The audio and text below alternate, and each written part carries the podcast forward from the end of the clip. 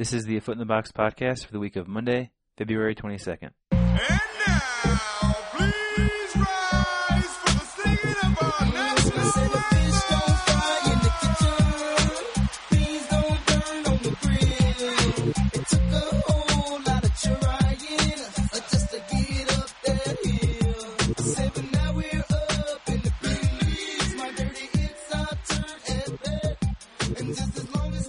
Hello and welcome to episode 40 of the A Foot in the Box podcast. My name is Peter.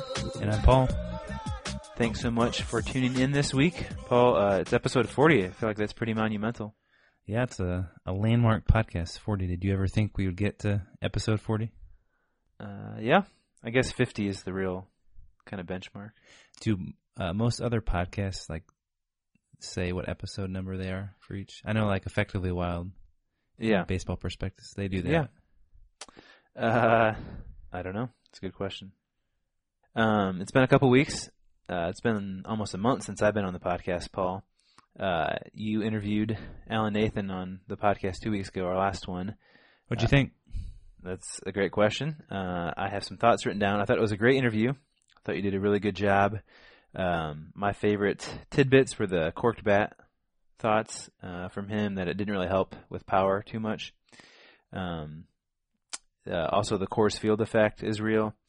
Um, I thought even like the way you phrased the question, you weren't expecting it to be that big of a deal. Mm-hmm. And then um, he was like, "Yep, no, that's uh, breaking balls don't break as far, and balls go further." Um, so I thought that was cool or interesting. And then uh, his take on um, the grip on the bat doesn't, in his research, how you grip the bat doesn't affect how far the ball goes or how hard it's hit. Um, my one question I was left with was uh, choking up on the bat. Is that uh, Mhm. fall into that? And so, um, Dr. Nathan, if you're listening to the podcast, feel free to uh, tweet at me or email us or whatever. Um, but that was one question I had after listening to it. Yeah, man, what a what an awesome guy. Like I, as I said when I did the solo podcast, like I didn't have any prior relationship with him. Had never met him before. Just um, uh, either tweeted at him or emailed him, introduced myself and asked if he'd be interested, and he get back to me with like within an hour. So I was blown away by just how great of a guy he was, and also um, how engaging he was. You know, you think like physicist, he uh, you know, you have a certain stereotype of what he might, might be like, and he kind of shattered that stereotype. So just a really fun, engaging guy in general. Yeah, I thought it was cool just to hear uh, like his perspective on baseball.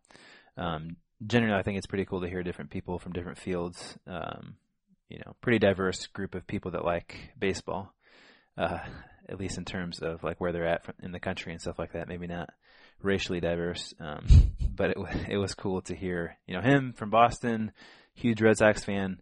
I don't run into Red Sox fans all the time growing up in Illinois, so it's just cool to hear his uh, history of of the game. I was talking to him after the interview, and I thought this was fascinating. He said like all of this research probably wouldn't have happened unless there was like a, a local newspaper reporter at this like Saturday seminar he was giving to high school students, like a science seminar where he talked about baseball. And they picked it up and they ran it on the front page of the paper on Sunday. And then the head coach of the U of I baseball team called them like the next day and Hmm. it all just sort of blossomed from there. So I, it's just, it's, I No- thought I thought it was started because he read that book. he read the book for, to give this seminar. Oh, he wouldn't have, he wouldn't have continued with it. No. Okay. Um, yeah, that's awesome. Good uh, good work. Uh, news from around baseball. Or I guess we should intro the podcast first. Uh, this week, still no games being played. Spring training has started uh, for all 30 teams, uh, but pretty hard to cover individual uh, practices from Arizona and Florida with spring training going on. Um, so we're going to talk about some non-game related things. Uh, PECOTA projections are out from Baseball Prospectus, and if you're not sure what PECOTA projections are, we'll explain it to you later, but we'll talk about that for a while. Uh, we have a listener email to answer, um, and uh, we have a guest on to play a game. Uh, Paul versus our older brother Kevin in a battle uh, that I'll explain later. And also, we'll end the podcast by reading some iTunes reviews. So look forward to that. But news from around baseball. Uh, Paul, feel free to interject as well. But uh, a couple things I had written down. Um, Jenrry Mejia Yeah. uh, is banned from baseball. It's the first person uh, that's been banned from baseball since. Do you know? Since 1996. hmm. No, I mean I was gonna guess It's the only woman that's ever been banned from baseball. a woman. Was the red zone ever banned? Yep. Wow. Yep. Marge Schott uh, was banned in 1996. She was the Reds owner. She was racist, right? Uh, she was a, lot of things. I feel like they should do a thirty for thirty on her. Yeah, we should do a podcast on her maybe um, in the future. But the comment she got suspended for or banned, she got reinstated a few years later, so it wasn't forever. But comment she got in a lot of trouble for was she said Hitler, Adolf Hitler, was good in the beginning but went too far. Man. I remember Uh, she got talked about when Donald Sterling made all those stupid Yeah. comments. Yep. Um, so she's the only woman, first woman, and only to be banned from baseball. She died um, shortly after her suspended her suspension was lifted. But Mejia tested positive uh, for steroids again. It's the third time since last April. Only 26 years old. Uh, pretty sad um, story, in my opinion. Uh, he was set to get paid uh, 2.47 million dollars with the Mets this year, and will not receive that because he is banned uh, from baseball under the drug policy that was agreed on a few years back with the latest uh, collective bargaining agreement. Yeah, and he was their closer as recent as 2014. Yeah, I looked. Uh, I googled him uh, some just to see. Yeah, when the last time he, he was closing games. I think last year some of the stories in spring training were how's he going to react to not being the closer. Hmm. So that was still even fresh as of um, 2015, and I think he was the closer for, for uh, most of 2014. Yeah, so such like an empty ending. You know, like I feel like his, like where where do you go from here? Like it, it's Mhm. hard to imagine him just going and working a normal job now. Yeah, he can apply for reinstatement uh, after one year, so he has to sit out an entire season. And he didn't pitch, I think, uh, all of last year, or maybe he pitched at the very beginning but had surgery. Um, so it'll be a full two years before he pitches again, and that's assuming that Manfred um, reinstates him, which isn't likely. Um, but maybe down the road, if he's um, you know does some good things to restore his uh, his image, he might get reinstated. Yeah, just the psychology of that. Like why, why would you over and over again do something Yeah. that you know is going to cost you two point five million dollars? Like Mhm. even if he's a terrible pitcher, he's still making two point five million dollars. Yeah, and you don't know all the stuff that goes into it.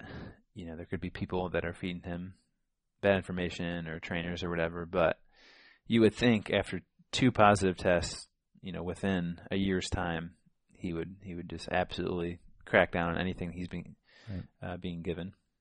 But he is banned from baseball. Um, other thing I had is college baseball has started. Uh, the hometown Illini for us. Uh, we live in Champaign, Illinois. They lost a lot of players to the uh, MLB draft last year. They did make the Super Regional or the Sweet 16, if you're not familiar with uh, college baseball, and they won 27 in a row uh, last year. So pretty great season. Tyler Jay, uh, who was Illinois' closer last year, got picked in the top 10. Went to the Twins. Uh, be cool to follow his career this year. And there's, I think, seven or eight others that uh, are playing in the minors. Um, they have a potential first round pick. Cody Sedlock is a starting pitcher this year.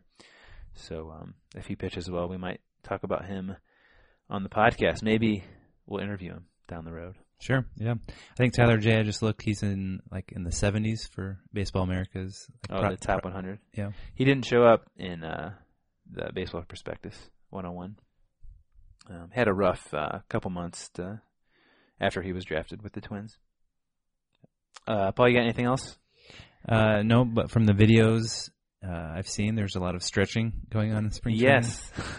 I don't know about you, but my Twitter feed, especially this morning, Sunday morning, was just full of uh, spring training, stretching, and pitchers warming up and stuff like that.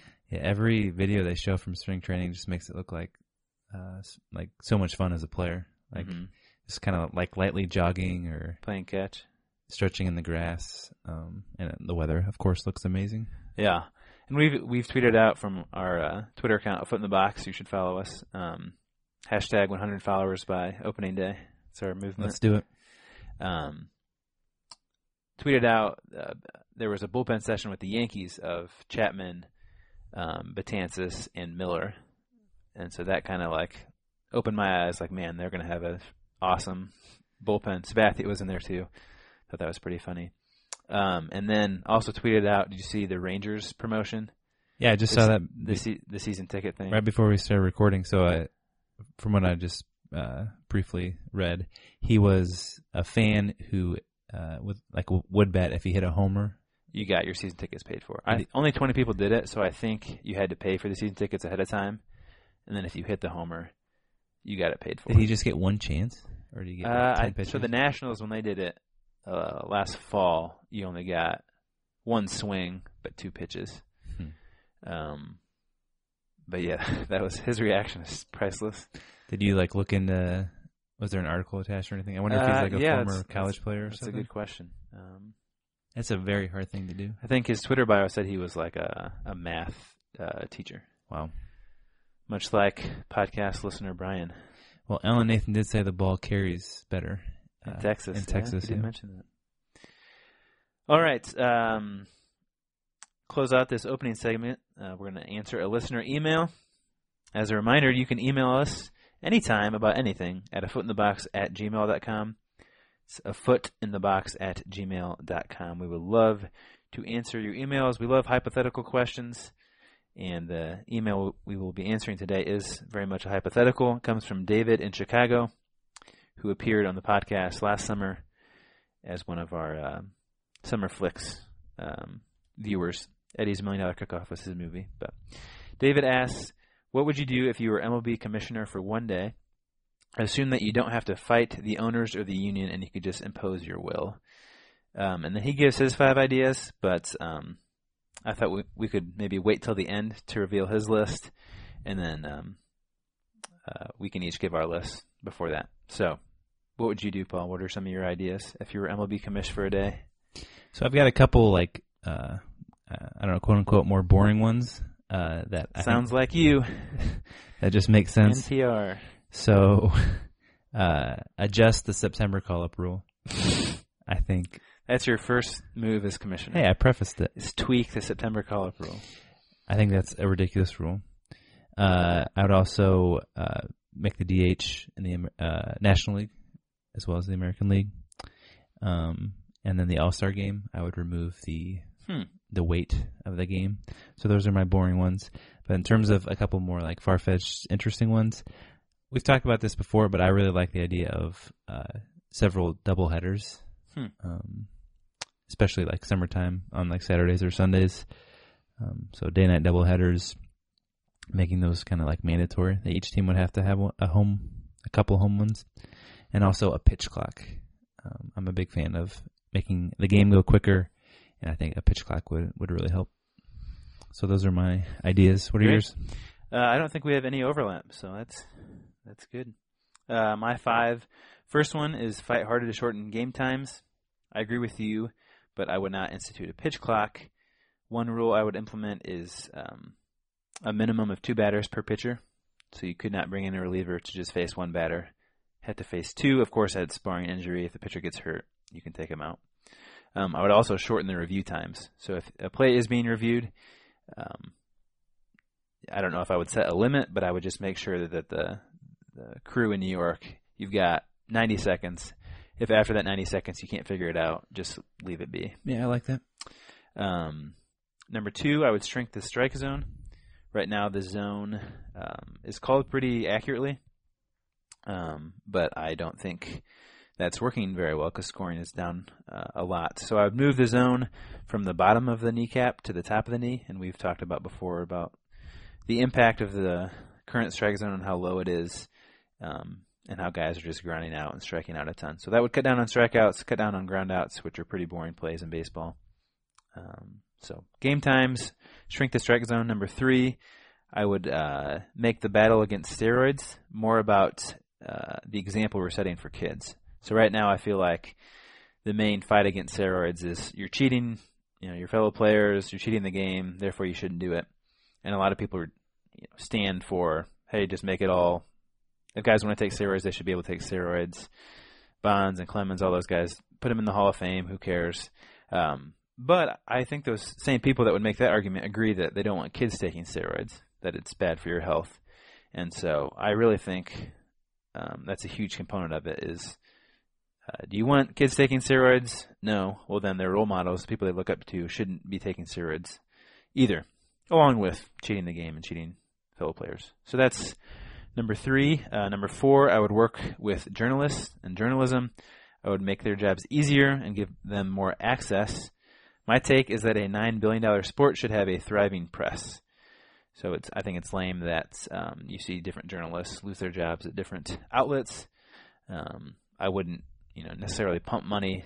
I wouldn't take money from the league and, and pay those guys to write separately or independently, but I would think of ways to creatively help journalists do a good job. Last one, number five, I would pay minor leaguers more. This is uh, an idea that David and I share, and um, I just don't think that most of them should have to get jobs in the off season, which a lot of them have to now. Um, the minor league schedule is so grueling. Major league teams make so much money. I do not think that um, minor leaguers should get paid well below minimum wage. And I feel like this um, that rule would help draw players away from football that are also good at baseball. Antwaan Randle El is an example. He recently said that he would have, or he, if he could go back, he would play for the Cubs because they drafted him instead of going to the NFL. You know, guys like Jeff Samardzija, for instance, took more money to go play baseball. Uh, but if that happened more often with guys that were torn in between those two sports, that would that would help MLB in general. David's ideas, uh, some of them might be controversial. Number one, he would institute an NBA style salary cap with contracts that reward players who stay with the clubs that first signed or drafted them, kind of like uh, yeah, like birds the bird right uh, NBA rule. Uh, he would do this to try to curb the power of big teams. Number two, he would add the DH to the NL, like Paul. He would do this because the the uh, designated hitter is awesome. Number three, he would destroy the Hall of Fame and start over. No explanation given there. Uh, number four, he would expand the playoffs and shorten the regular season. He would start the playoffs before football starts, and uh, this would save pitchers' arms. TV ratings would be better, and weather would be better for games. And lastly, same as me, he would pay minor leaguers more money. So thanks for your question, David. Paul, do you have any thoughts on um, on my list or David's list? Uh, my favorite was the destroying the Hall of Fame with no, Mhm. no explanation. But no, I I think they're both great points, and I think the reason like these don't happen uh, is because owners, like what David kind of articulates in his question, assuming that the owners don't have a say in Or the union, players' union? Yeah. One other one that I like uh, just thought of now. I'm a big um, proponent of owners paying for their stadiums. So I hate when uh, owners sort of demand that the city they're in Yeah. and taxpayers pay for stadiums. So like in Tampa Bay, I would, I think they deserve a new stadium, but I think that the owner of the Rays should pay for it. So Yeah. that's, that's another one. The Cubs are a good example. The Ricketts, I think they tried to get uh, taxpayer money, but they couldn't, so they they're just paying for all the renovations themselves. Um, so that's a pretty good model for how it should be. All right. Well, you can send us an email, like I said, at a foot in the box at gmail.com. We would love uh, to interact with you over there. Um, next up, we will talk about PECOTA projections. All right, we're back with the PECOTA projections. Uh, for those of you that don't know what PECOTA is, Paul, would you like to uh, enlighten the audience? Sure. So PECOTA is a uh, it's a baseball projection system uh, created uh, early 2000s, I believe. 2000. by a foot in the box. no, we were 12 and 13 at Yep. the time. So it's pretty impressive that we came up with it. uh, early 2000s by a guy named Nate Silver, who has remained in the spotlight. He now is the editor in chief at 538. Um, but it is a projection system uh, for individual players mostly. That's like the focus on the upcoming season. It uses past performance Mhm. um, to predict how a player will do, uh, but it also puts out kind of compiles those individual player projections into uh, team projections. And so, about a month or a month and a half before the season, they'll they'll put out their projections. It's kind of it's become kind of a big deal, um, and they've gotten you know it's kind of a controversial thing. Some people really like them, and some people will pick out the examples where they screwed up as reason to kind of ignore them. And uh, they've gotten really famous in the last year or two because they pegged their Royals last year to win, um, I believe, 73 games, hmm and they ended up winning um, 95, if I'm right. Yeah, 73. Royals, of course, won the World Series, had 95 regular season wins, and even you know before the season, a lot of people scoffed at the 73 wins because the Royals were just coming off a um, World Series appearance. Yep. Right. Yep. They were they had squeaked, Yeah, the- squeaked in as a wild card and made Yeah. a, a run to and the the World Gi- Series. Giants beat them in Game Seven. That's right. Uh, so they got a lot of heat um, uh, from um, a lot of people. Uh, sabermetric people, not so much, but definitely the kind of the old school Hawk Harrelson types of the world. Um, well, we've got a few things to talk about with PECOTA.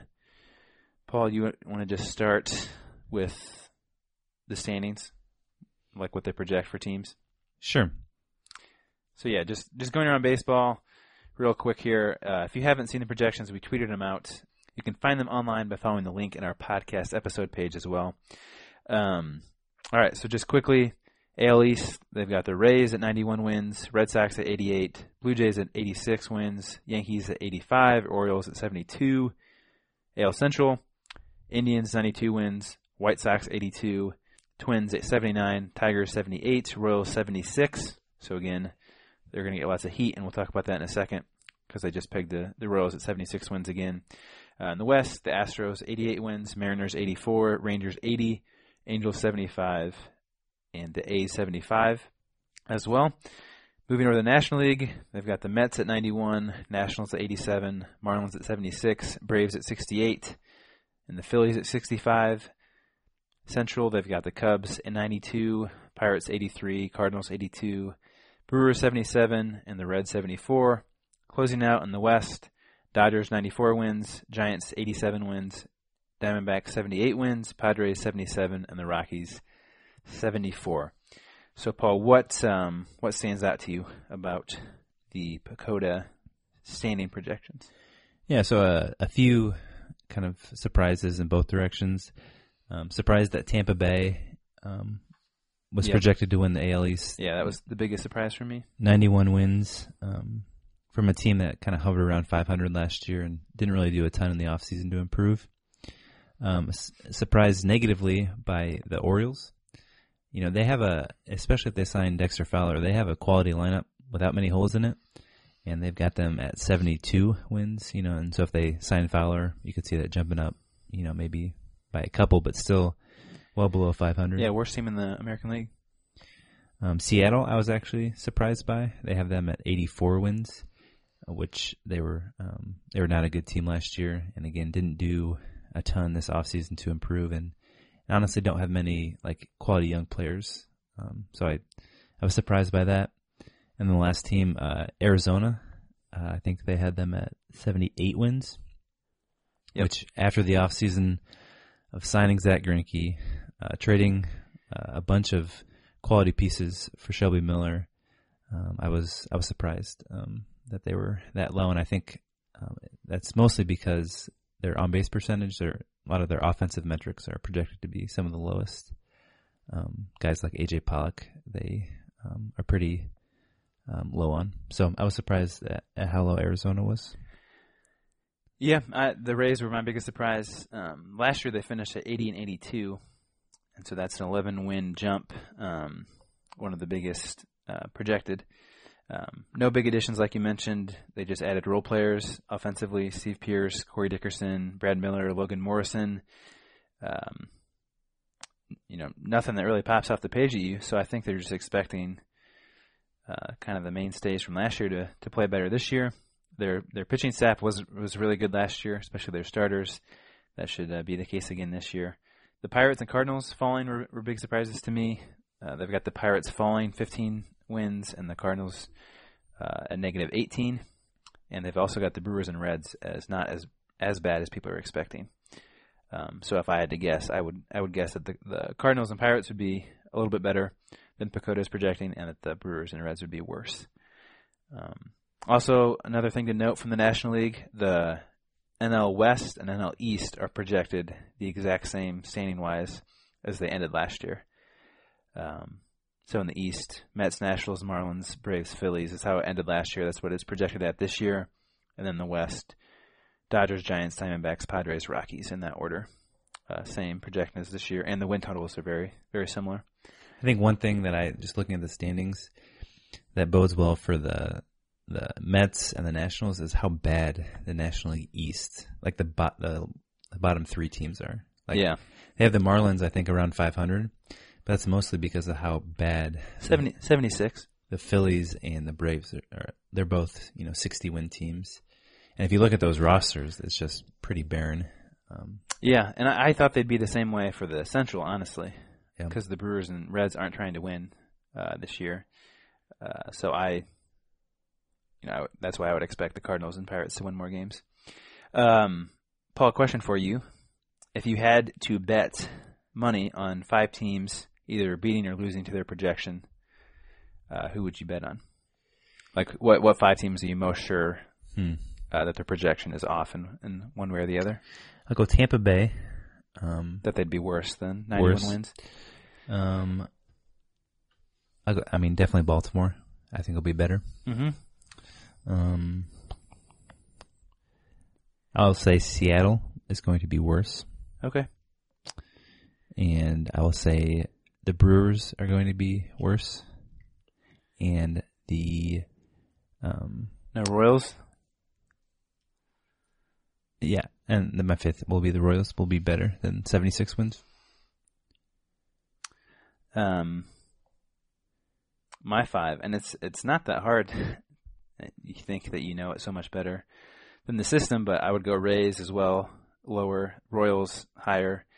The Angels, who they just project at 75 wins, I would guess higher, uh, based mainly on uh, Mike Trout. Um, Cardinals higher than 82, and then I'll go uh, either the the Brewers or the Reds. I'll go Reds is lower. Would be my five. Anyway, those are the staining projections. Uh, the individual player projections. We'll get into that a little bit later when we play our game with Kevin. Um, couple things we wanted to touch on with uh. Um, one is just a, kind of an explanation of the the Royals and PECOTA and that tumultuous relationship. And so Sam Miller, who's the editor uh, and the author of the um, BP Annual, which we'll read from later, he is the editor of Baseball Prospectus, which puts out uh, PECOTA. And like Paul mentioned, Nate Silver started it to pass it off to, uh, to Sam Miller. Um, he wrote a great article. Just some things that stood out from the article. Um, he talks about how the Royals are only projected to win 76 games, um, and how he knows that a lot of people are going to kind of laugh PECOTA off because of it. And he starts the article by saying that he uh, has rooted for a lot of baseball outcomes in his life, but this is the first time he's rooted for a baseball projection outcome.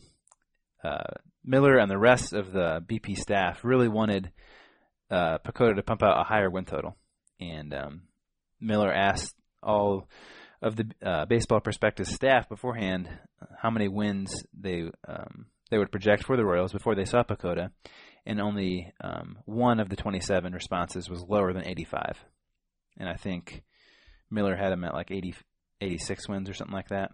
So they all thought they'd win way more than PECOTA actually had him. Um, the average was 88 amongst the staff, and so they didn't want it to be true. And so Miller dives into um, kind of the um, difference between what kind of common sense tells you and what PECOTA pumps out, and whether you can even trust PECOTA or projections that are wrong about teams. And uh, one- thing that people har- harp on is that much of the information that goes into a projection for one year is carried over to the next year. So if they miss on the Royals in 2015, it's likely that they'll continue to miss in 2016 because nothing from the projection has really changed that much. Um, and like Paul mentioned earlier, it takes into account the last three years that a player um, his stats, and so um, if you miss on a player one year, it's likely you'll miss on the next year because the projection hasn't changed. So if bad intel, uh, you know, is going into the Royals projection for 2015, and PECOTA is mostly the same in 2016, and the Royals are mostly the same, they haven't changed as a team. Why should we take PECOTA uh, and their projections for 2016 seriously? And Miller gives a lot of reasons for that. Um, one of the things that he says is that we only see kind of one outcome of a season. uh, play out um, when really there are innumerable possibilities when the season starts. And so PECOTA might give you one explanation for how the season can go, but we might see a totally different scenario actually play out. He also talks about how baseball is unpredictable. He says that PECOTA can't do much more than take an incredibly unpredictable sport and make it a little more predictable. It's not fate, um, which is pretty obvious, but you know any projection system is, is bound to miss on um, on some teams and players. But getting down to the Royals and why they've been so off the last couple years, and while they'll probably be way off again this year, he gives five reasons for why that's the case, um, or at least last year why it was off. First reason is that Wade Davis's history was really hard to project. So they, they Wade Davis was uh, the Royals' best reliever, uh, had a dominant season, and they because of his history, uh, and it's a short history of dominance, it was hard to project him into the future. Lorenzo Cain has a really unique baseball background, um, and so it, he's a late bloomer, so that was missed in the projections. Edinson Volquez, his peripherals made a good case for him to be just a mediocre pitcher, but he outperformed those, and um, the Royals hit on him when a lot of people didn't think they would. Fourth, uh, Zobrist and Cueto were added midseason and added a lot of value towards the end. Zobrist more than Cueto, but um, you know they obviously contributed to the final record, and there's no way for PECOTA to project that at the beginning of the season. And lastly, the Royals were simply really clutch. They um, you know had high uh, batting averages when guys were in scoring position. They did a good job. Their pitchers, similar to the Cardinals last year, just got guys out when they needed to. And um, doesn't really account for clutch. Um, so those are the reasons why they missed, and it's just a good article that, that talks about why projections um, kind of still matter, even though they miss on uh, on guys. Paul, do you have any thoughts on the article? Yeah, I think my I really enjoyed the, like how detailed the explanation was, and um, I don't like it. Kind of dispels the narrative that somehow the people at Baseball Prospectus are against the Royals somehow. Like like you said, they wanted them to do well, um, and I think one thing he points out in that article too is that like other projection systems, like Fangraphs, uh, Clay Davenport does another projection that they're both uh, in the 70s too. So it's not just PECOTA that has has them low. And my like my whole thing with uh, reacting to these um, standings, projected standings, is like if what it feeds us is never controversial, then it has no value. Like if it basically just reaffirms what we already think subjectively, then in my opinion, like you know what's what's the point? So like if it came back and said projected all the same division winners as last year, same wild card, then it's like, well, you know, is it really contributing anything? And like they're gonna be off in some areas, but they're also gonna like get some right that we wouldn't have Yeah. seen. So Yeah, I think Bill James has uh, a quote or has written about how like if eighty percent of the time it confirms what we see, and like twenty percent goes against that. Like that's the sweet spot for analytic stuff. and like also he he touches on like the um, unpredictability of baseball, and I think I like could not agree more with that. The you know the same people like Harold Reynolds who will come out and say I heard him say this after the most recent one came out that we shouldn't even talk about that anymore. Shouldn't give them any airspace, airtime. He was almost frustrated to like have to address it. So like he'll come out and say that, but what he won't say is that like uh, last year, you know, his predictions for the season were way off. Like Well, yeah, I think in two thousand like five, whatever year the Diamondbacks won fifty five games, he projected them to win the AL West. yeah. But like just because it's a person though, projecting standings, we don't hold them accountable. Mm-hmm. And I like started looking when he said that. I started looking at like last year, and ESPN put out like their experts picks for the season ahead. So this is like Buster Olney, Tim Kurkjian, those sorts of people. Fifteen experts. Uh, this is for 2015. Eleven of 15 had the Orioles winning the AL East, so over two thirds. Orioles did not win the AL East. Uh, 15 out of 15 had the Nationals winning the NL East. Yeah, I remember that. Nationals didn't win the NL East. 13 out of 15 had the Mariners winning the AL West. Mariners were under 500. Um, and no one, like out of the 15, picked the Astros or the Mets to make the playoffs, even, even as a wild card. So it's like uh, baseball is so hard to predict. Hmm. Didn't Pedro Gomez have the? I remember talking about that last year. Pedro Gomez, I think, picked the Mets to make it as a wild card. Really? Yeah. I can go back and look, but um, so just uh, I, I just feel like we're too hard on PECOTA, as if we, you know, we expect more out of the projection system than we do like individual people. Yep. Uh, if you had to predict a win total for the Royals, what would you say?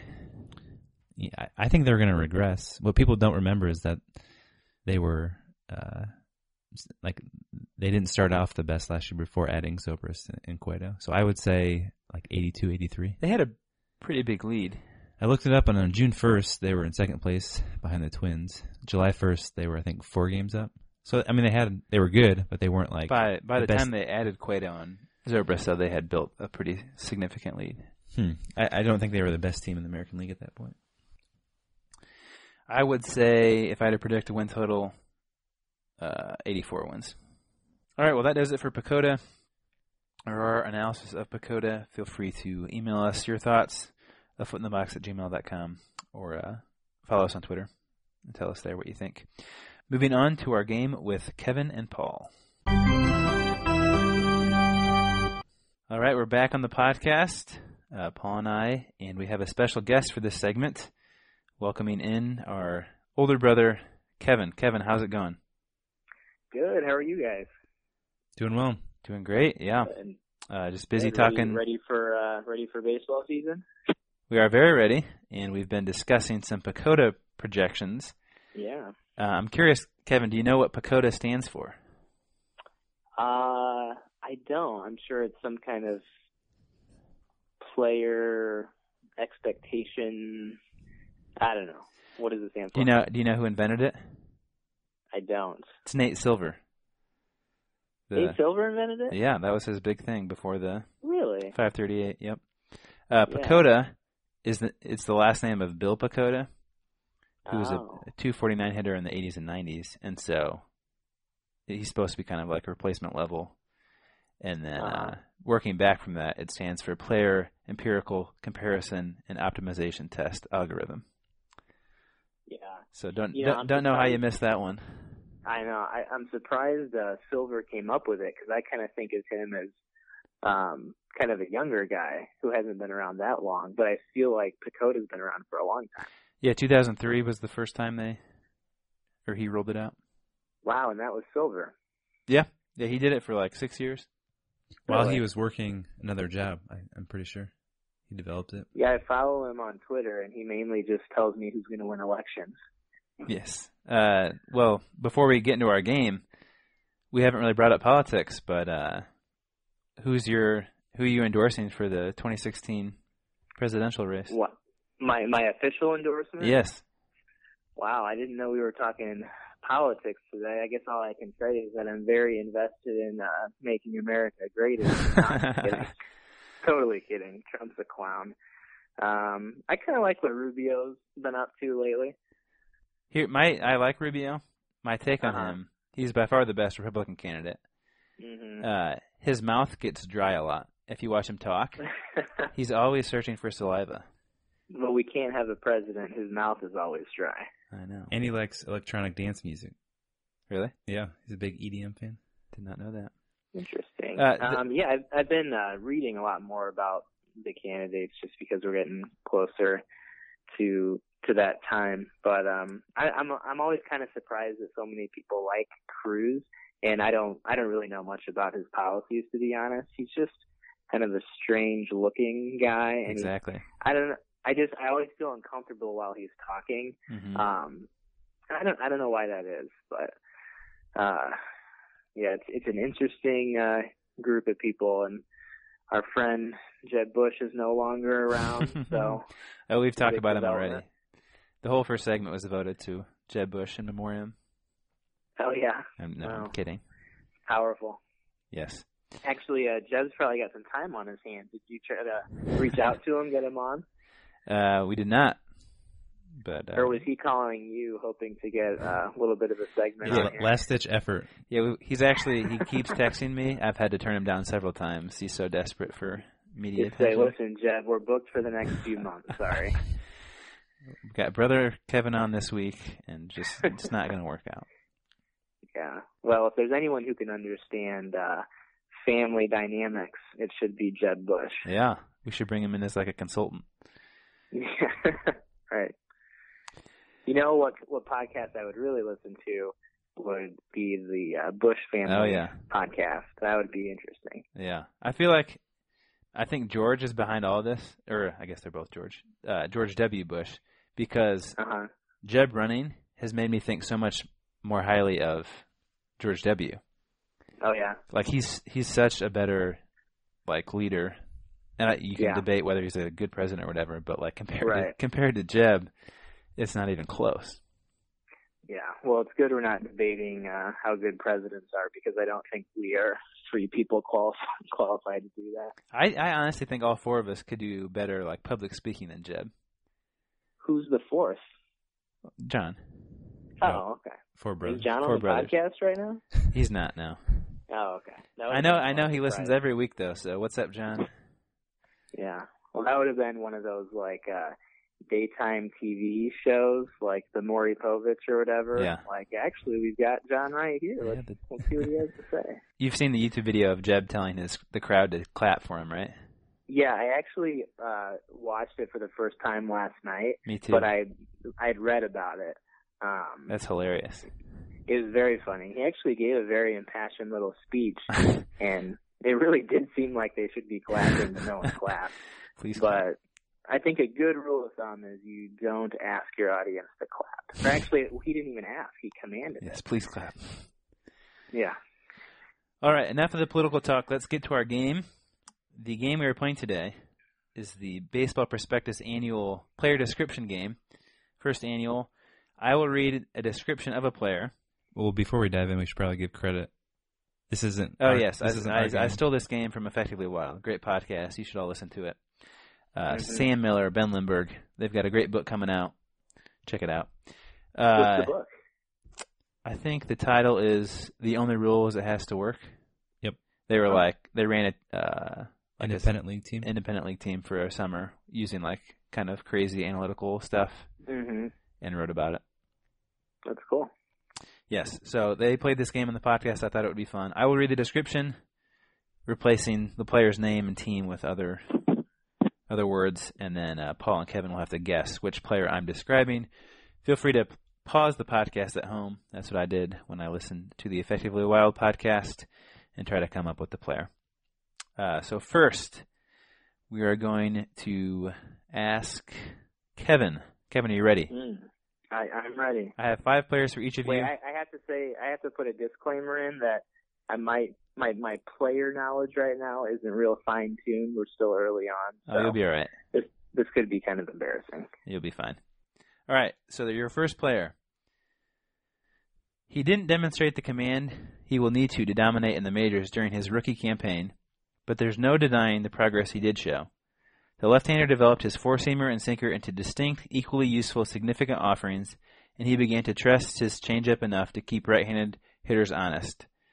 That took him from a pitcher with only two surefire big league pitches to one with four, and given the closer caliber sexiness of his original heater and slider, that's a scary proposition. Most of the role related risk in his profile is now gone, and all that's left is to continue the refinements he made in his first full year under his pitching coach's tutelage. Kevin, do you know this player? Oh, okay. So left left-handed pitcher, Yep. right? Yes. And he was a rookie last year. Yes. The only left-handed rookie pitcher that's coming to mind is the guy for the Mets, um, uh, Matz. Uh, Is that your guess? I can't remember. Uh, is it Steven Matz? That is, Is that his yep. name? Yep. Is that your guess? That's my guess. Locked in. I'm sorry, that isn't correct. Paul, you have a chance to steal. I believe you're talking about uh, White Sox left-handed pitcher Carlos Rodon. That is correct. Oh, that's good. That's good. Yes. Nice job, Paul. Thanks. He is projected this year, if you're wondering, 4.02 ERA and uh, 9 and 9 wins loss, Hmm. if that means anything to you. What's his WARP? Uh, his war is 1.4. All right, so Paul 1, Kevin 0. Uh, Paul, let's turn to you as I turn in my massive uh, book here. So, did you buy the baseball prospectus book? Is I did. you're looking at? Yeah, this segment is brought to you by the Baseball Prospectus Annual 2016. It's a good book. I used to get that every year. It's a good time waster. All right, Paul, you ready? Ready? Kevin, you might know this one. Okay. So, Paul, uh, this player description reads Despite winning the Rookie of the Year award in 2009, knee and back injuries hampered his career. He failed to crack the 100 games mark from 2010 to 2013 before finally regaining some health in 2014. Last year was more of the same, albeit with a slight drop off in hitting, though the results still left uh, this player a slightly above average player overall. He hits for good power, gets on base, and plays a solid left field. Fortunately for him, he seems to be pulling it all together just in time for his post 2016 free agency. Unfortunately for him, he seems to be pulling it all together just in time for his decline phase. Hmm. Rookie of the year in 09. Chris Coghlan. I 100 I 100% know this. Uh, Chris Coghlan is correct, Paul. Ah, Is that who you're going to guess, I Kevin? knew that one. Yep, I knew that one. So he's not going to play it all this year. Yeah, right? yeah. I thought he'd get traded, but apparently not. White Sox have a gaping hole in right field they could use him at. They need to sign Dexter Fowler. All right. Fowler's he's off the market. Uh, he hasn't signed yet. It sounds like he will. Oh, by the way, have you addressed your little Twitter? I was just going to ask you. Did you see my feud with Buster? Of course, I saw it. Whose whose side are you on? I'm on your side. Exactly. Well, I thought Pete came in a little hot though. Like his first Yeah. his first tweet set a tone that wasn't the best. But that if you follow Buster on Twitter, you know that he he tends to be fairly hostile with Yeah. anyone who kind of pushes back a little bit. He gives it out. I got. I can give it out too. hmm Yeah. Uh, did you see? So, someone tweeted at me. Apparently, one Yeah. I saw it. Your The- reading comprehension isn't very good. Yeah, people are so mean on Twitter. Well, especially people are really quick to defend well-known people, which is kind of weird. It seems like people should be quick to defend other kind of lesser-known people, Yeah. but it's I- well- uh, Buster fanboys, I think. I, my stance has always been like for celebrities that like complain about mean things people say, like Mhm. oh, like just you know forget it, don't read those. But after getting one of those, like words Yeah. matter. So like Oh yeah, when someone says something mean to you, you're gonna be like, oh that that makes me feel kind of Mhm. bad. Why'd you say that? Um, yeah. I kept waiting for you to uh respond I didn't, to yeah. either Buster again or that other guy. Took the but you higher road. didn't. It was impressive. Yeah. yeah, you're just I'm I'm tweaking my rebuttal to to uh, Buster. That's good. All right, Kev, uh, your next player. Uh, the description reads: One of the league's most versa- versatile players. Um, he missed a month last summer with a bulky knee injury, but still managed to post his usual outstanding offensive numbers while bouncing between second base and the corner outfield. As he's moved into his mid 30s, he is no longer a threat to launch 20 bombs or steal double digit bases, but his ability to make contact, draw walks, and line doubles into the gap allows him to produce anywhere in the lineup. His glove caught a case of the vapors last summer, which may be the first sign of his age-related decline, but he remains the, the archetype of a professional hitter in the sabermetric era. Who is this player? I believe you were describing Eureka native Ben Zobrist. That is correct. Yeah. Cubs second baseman. Uh, Pretty excited to see how he does. yeah, I always forget about him. He was kind of like Yeah. second fiddle to even Lackey in Heyward, but um, Yeah. Cubs problems. yeah, he's projected this year 15 homers, uh, 352 on base, which Okay. is pretty solid. Because he, I mean, he's what is he? Thirty three now? Thirty four? Thirty four, I believe. Yes, Thirty four? Uh, 35. I mean, 35, he is thirty five. and turns I mean, turns 36 this May. he- I mean, he could he could be really terrible, and I mean, you would kind of understand why, um, with the age that he's at. But he could also turn out to be really, really good. So, I really don't know what to expect from him. All right, uh, Paul, you're next up. Player description. You know your closer is pitching well when his paternity leave is used as a brickbat by Neanderthals. Such was the case with this player, who, in addition to welcoming his second daughter to the world in late August, enjoyed what might have been his best season yet. His walk rate, which had reached danger zone levels in 2014, regressed most of the way back to his 2013 marks, when he controlled his gas better than OPEC. Uh, that was the only big change in his peripherals as he continued to evade lumber and pile up strikeouts en route to the lowest ERA of his career. Uh, if his team has a complaint about his 2015 campaign, it's that it served as his lead-in to its, to his arbitration eligibility, i.e., he'll make enough to buy a bigger crib. Paul, who is this player? I'll go Craig Kimbrel. That isn't correct. Kevin, do you have a guess? Uh, well, yeah. Let me think. Um, maybe you're keeping with the Chicago theme, and you're describing uh, Dave Robertson. That is incorrect. Trevor Rosenthal. Ah, His uh, his all right. his comp in here. They give three comps for each player. Uh, one of them is Carlos Marmol.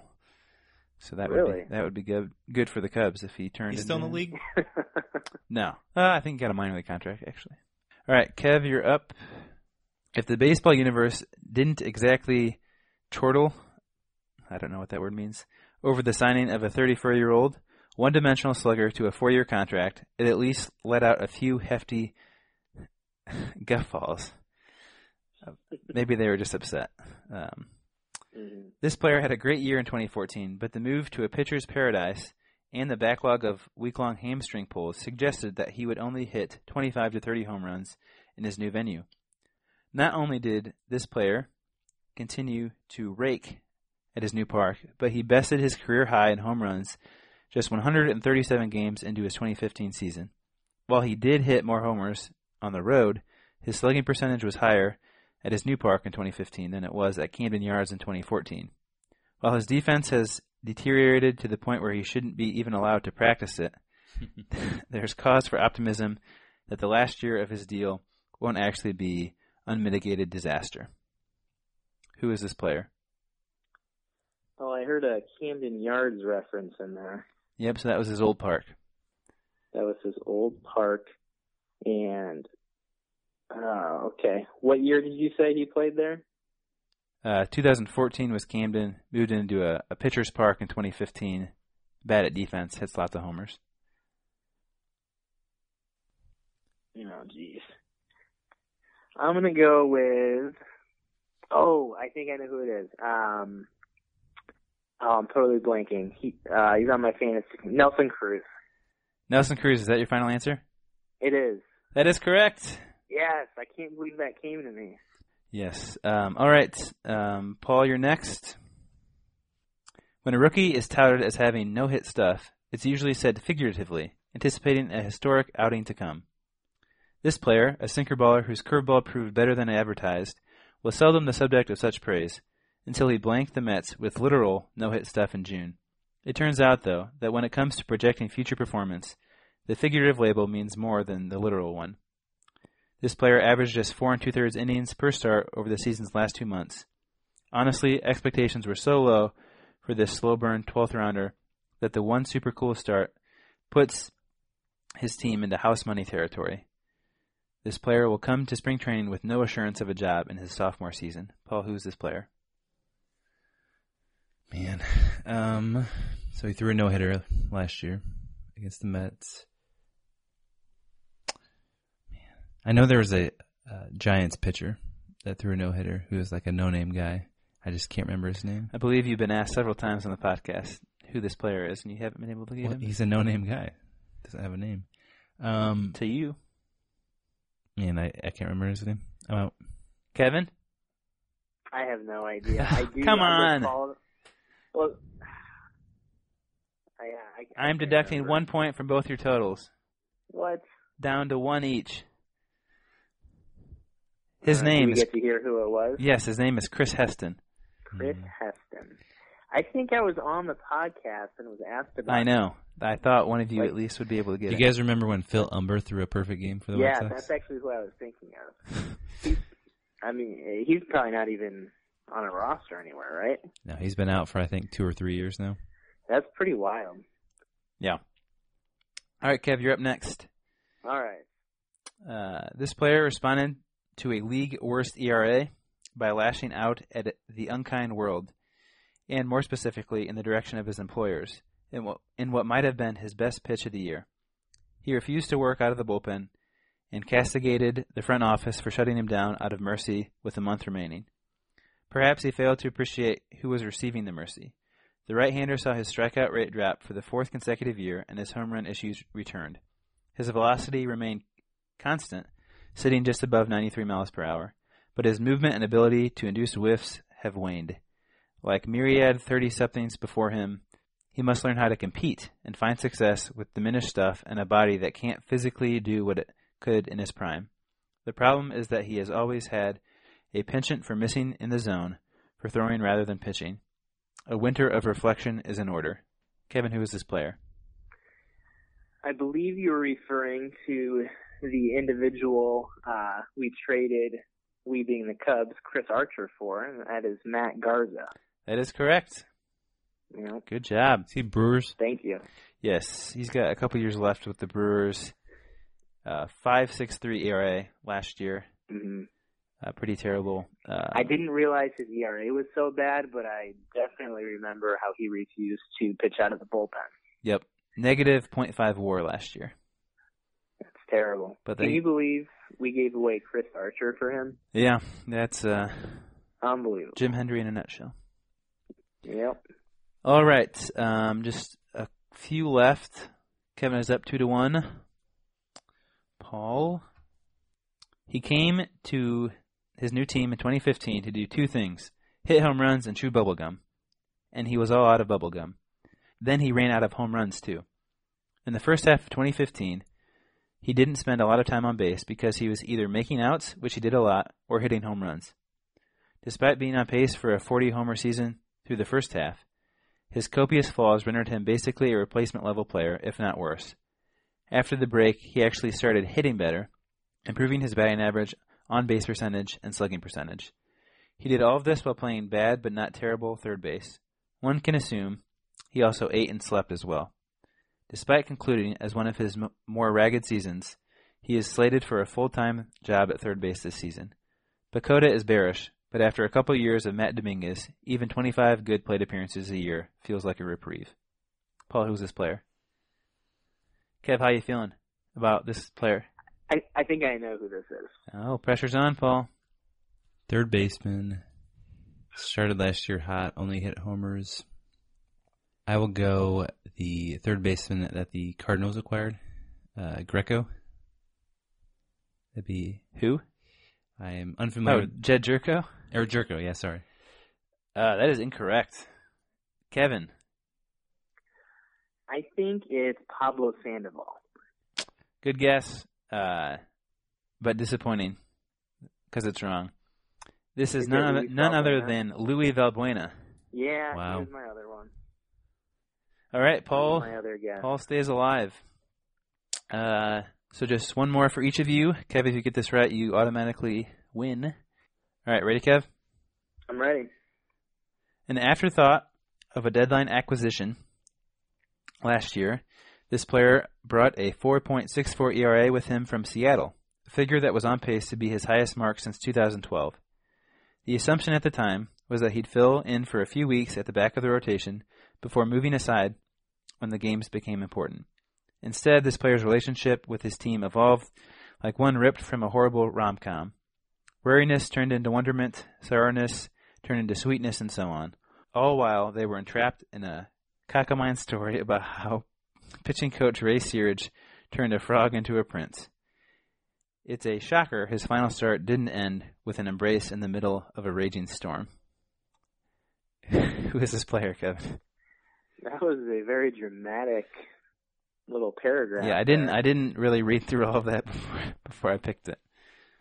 I'll be honest. I didn't quite follow everything that was said. Um, All right, so I'm just, it's I'm, a no- I'm just gonna guess a pitcher that shouldn't have been good that turned out to be decent, and the first player that comes to my mind is Bartolo Colon. no. So you mi- did you miss the big thing? He was a trade deadline guy. This year? Yes, but we'll move on. You got it wrong. Paul has a chance to steal and possibly win if he gets his right as well. Hmm. Wait, so he was traded at the trade deadline Yes, but you can you can't answer anymore. From the Mariners. because I already guessed. yes, Oh. and his pitching coach is Ray Searage. I don't know how you guys are missing this. Hmm. Ray Searage. Uh, I'm not sure. I'll go J.A. Happ. That is correct.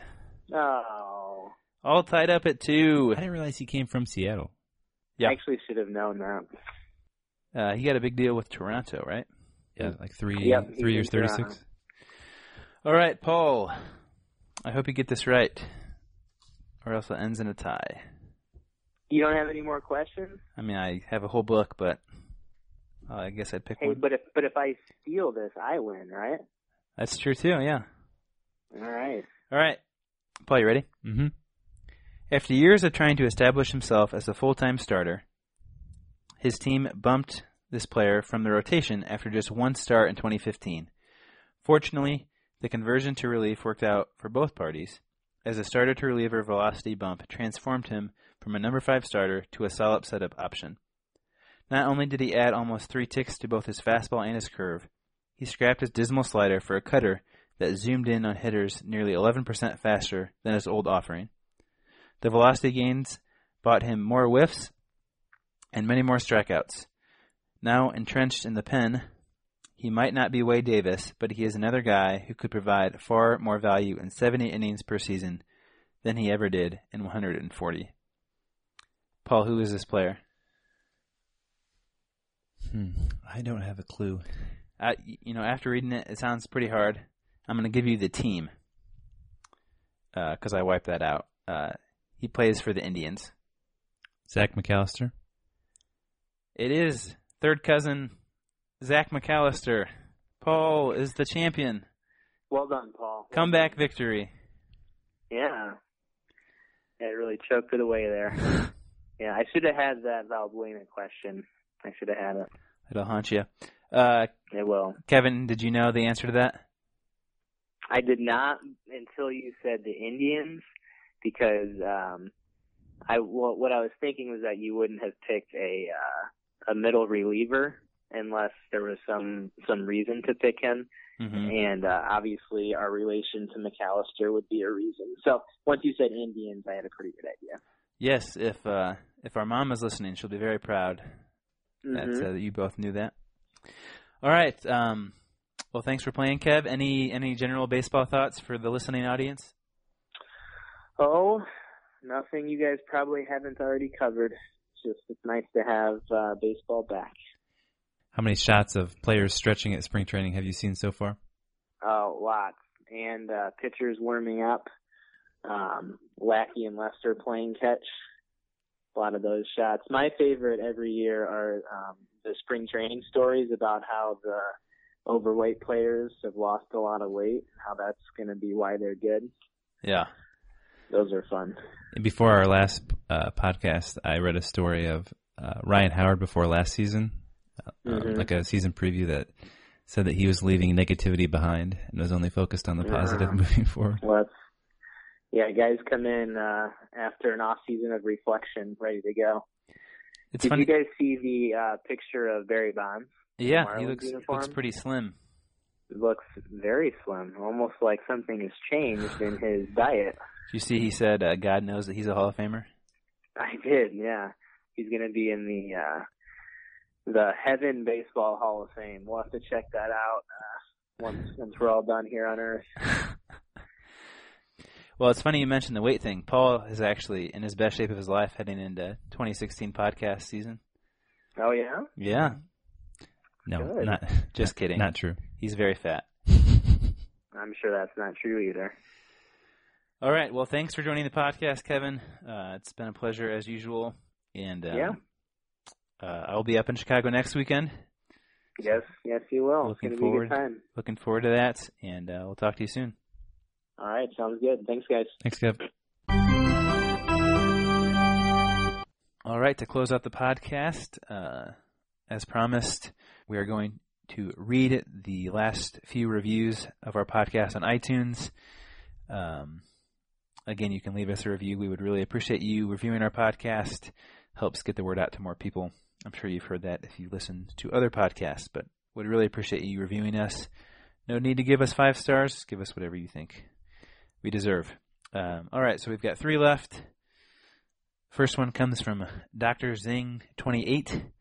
He gives us five stars and says, uh, our podcast is informative, engaging, and fun, even for people who are just getting into baseball. So thank you, Dr. Zing. Uh, the next one comes from Josh64. Uh, the title of the, the review is Great Source for Baseball Talk. His review says, Love this mix of personal and statistical take on the game of baseball. Thanks, Josh64. And last but not least, Jank Tank uh, gives us five stars. The review is titled Baseball as It Should Be.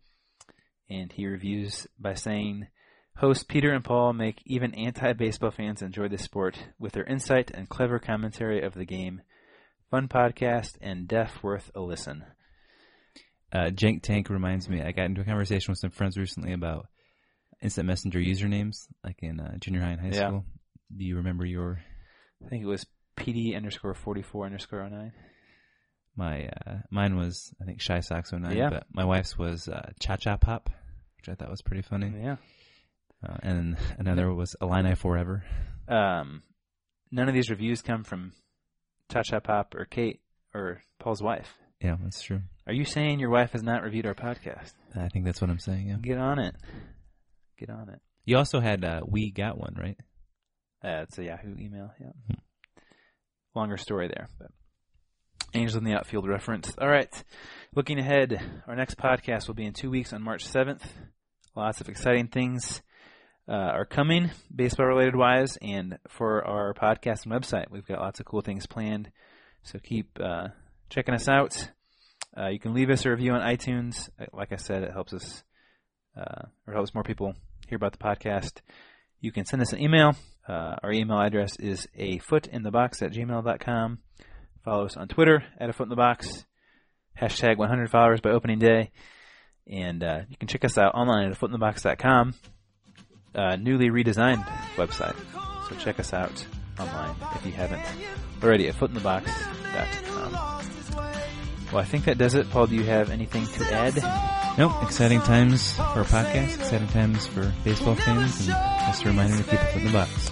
We will talk to you in a couple weeks. My daddy's gone, and my mama met a maker. Oh, to hell with that place. So I said, quit your talking, you're sideways walking. Time to find another path to take. Quit your whining, your bloodshot crying. Faking like you're dying never pays. Just go home. You need you some home. Boy, you need you some home. Her name was Peggy Sue, and her daddy hung the moon. In her eyes, he could do no wrong. But then he started drinking like there's a message in the bottle. Now daddy's painted Peggy black and blue. She closes her eyes through the hero's demise. Oh, to a hope beyond the sky. She takes a breath, weight comes off.